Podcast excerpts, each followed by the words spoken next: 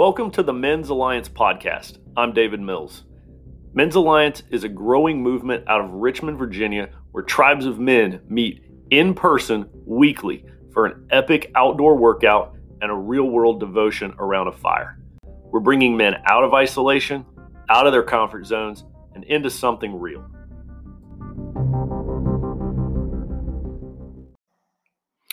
Hey, men, this is Dave Mills, and I got a question for you today. Are you guys worried about offending people right now in this uh, this culture that we're living in, where people are highly offended about what seems to be just about everything? How worried are you guys about offending? I want you to really think about that, right? And uh, ask yourself the honest answer um, that's personal, not necessarily the answer you would give um, sitting around a room full of your buddies, right? Think about what's your real answer. How worried are you about being offensive? Now, I doubt any of you are concerned when you rep your sports teams whether or not other people find it offensive, right? If you're a Cowboys fan, uh, you probably don't care. If you're a Patriots fan, you probably don't care. You rep your team, right? Um, you probably even kind of like offending uh, the other team's fans a little bit, don't you? It's kind of fun to stroll in a place repping your team, and uh, and you know that they're about to bring it over that jersey you're wearing or that hat you're wearing. Uh, but you're going to rep your team regardless, and people can just get over it. Now, what about politically? Again, now I, I think I know our listeners pretty well here, and Men's Alliance men aren't afraid to speak their mind politically either, right? We'll say what we feel needs to be said, and those around us can take it or leave it as they please. So if we're not really like afraid to offend um, over these things, then then why? Tell me why when it comes to our faith, and specifically to our belief that Jesus Christ is the way, the truth, and the life, and that all other paths lead to destruction. Why are so many of us suddenly concerned about not being offensive? I mean, this is this is actually important. Why is it that the men who are die-hard sports fanatics and talk trash about everyone else's team at the office and who are the most vocal on their political views and who unapologetically rep their social, political, and economic views why is it these same men hold their tongue and cower in silence when it comes to the most important topic on the planet because they don't want to be offensive? Men, hear me. The message of Jesus of Nazareth is offensive. It is an offensive message. Make no mistake. It's so offensive that they crucified him. Don't believe for one second that Jesus was a social justice warrior who came to address poverty and women's rights, as the quote, progressive Christian movement would have us believe. In Jesus' own words, he said, Do not suppose that I have come to bring peace to the earth. I did not come to bring peace, but a sword. For I have come to turn a man against his father, a daughter against her mother a daughter in law against her mother in law. A man's enemies will be the members of his own household. Anyone who loves his father or, more, or mother more than me is not worthy of me. Anyone lo- who loves his son or daughter more than me is not worthy of me. And anyone who does not take his cross and follow me is not worthy of me. That's Matthew 10. Does that sound offensive? This is not speaking about literal violence, but rather division, right? We talk about, um, you know, I came to bring the sword.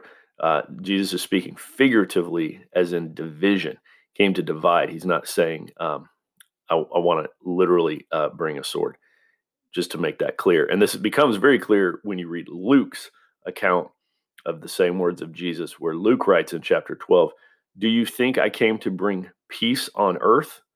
No, I tell you, but division, right?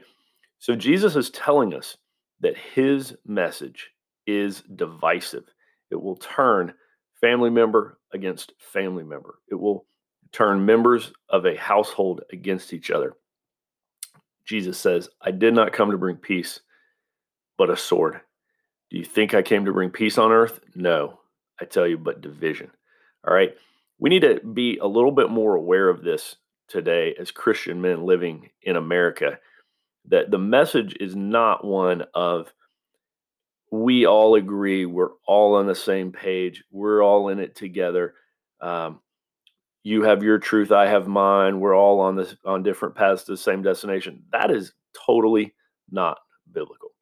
Or how about Matthew chapter 7? For wide is the gate and broad is the way that leads to destruction, and many enter through it. But small is the gate and narrow the way that leads to life, and only a few will find it. So clearly, Jesus believes that most people, the majority, are headed on the path to destruction, and only few will find the path of salvation that leads to life. So I guess not all paths lead to the same destination. I guess we're not all worshiping the same God who goes by many different names. I guess, according to Jesus, there's actually only one exclusive truth, and all other answers are wrong, right? It's, it's kind of like math. Two plus two equals four. There's only one correct answer to two plus two. It's called the truth. And all the other answers are wrong. Think about that. There's an infinite number of wrong answers and only one truth. And it can offend the other numbers all at once, but it's not going to change anything. Acts 4:12 again drives home this point of the nature of truth being exclusive by definition. Quote, salvation is found in no one else, for there is no other name given under heaven to mankind by which we must be saved. Are you starting to see how offensive this is? Do you think Jesus was nailed to a cross, or Peter was crucified upside down, or John the Baptist was beheaded, or James was thrown from the top of the temple, or John was dipped in boiling oil because they were spreading an inclusive, pluralistic message of we're all worshiping the same God, we just call him by different names? No, we're all on different paths, not to the same destination. Okay, these men were executed for being offensive. They were offensive in claiming that there's only one way and other paths lead to destruction. Jesus is the truth and the way, and there is no other name given to mankind. Now, somebody needs to explain this to people today, like Emanuel Cleaver, a United Methodist minister and former mayor of Kansas City, now a U.S. congressman from Missouri, who prayed at the inauguration of the 117th Congress. He prayed, quote, We ask in the name of the monotheistic God, Brahma, and God known by many names, by many different faiths. End quote. Now, this is a prayer by a Methodist minister and congressman. It should be noted that Brahma is one of thousands of Hindu gods. So I'm not sure how he puts that name in the same sentence as monotheistic. But anyway, the point here is this is a guy, a congressman, who's so concerned, so afraid to offend people that he's willing to sacrifice truth, which then offends those who love truth. Okay. So you're going to offend somebody. He's forsaken his own denomination to please the crowd. Now, let me read to you from the United Methodist website, from umc.org, um, and their Article 1 of their Confessions of Faith. It says, We believe in the one true God, holy, and living God, eternal spirit, who is creator, sovereign, and preserver of all things visible and invisible. He is infinite in power, wisdom, justice, goodness, love. It goes on to say, We believe the one God reveals himself as the Trinity, Father, Son, and Holy Spirit.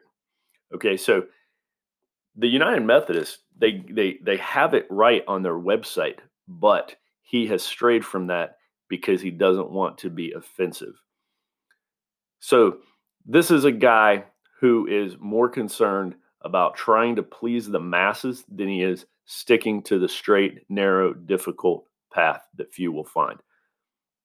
Now, here's the thing that prayer of his to Brahma and God known by many names, by many different faiths, that's intended to be inoffensive because this man, like so many men in our country, are utter cowards. They're unable to say that two plus two equals four because that would offend all the other numbers. So they're saying that the answer can be whatever you want it to be. There is no objective truth. You have yours and I have mine. Golly gee, that sure sounds like a real crowd pleaser. Can't we all just get along? There's only one small little problem with it it's wrong. And all religions might have a few things in common, like some form of a golden rule, but they all have differences too. And a glass of water and a glass of water with one drop of poison in it also have a lot in common. In fact, they're 99% the same. But it's that 1% difference that's important. The difference is between life and death. And when it comes to world religions, they might have some things in common, but why should we think that their similarities are more important than their differences? I repeat, why would we think their similarities are more important than their differences? It's the differences we should focus on. Jesus said he's the only way. Other ways lead to destruction. And there's only one name given to mankind by which we can be saved.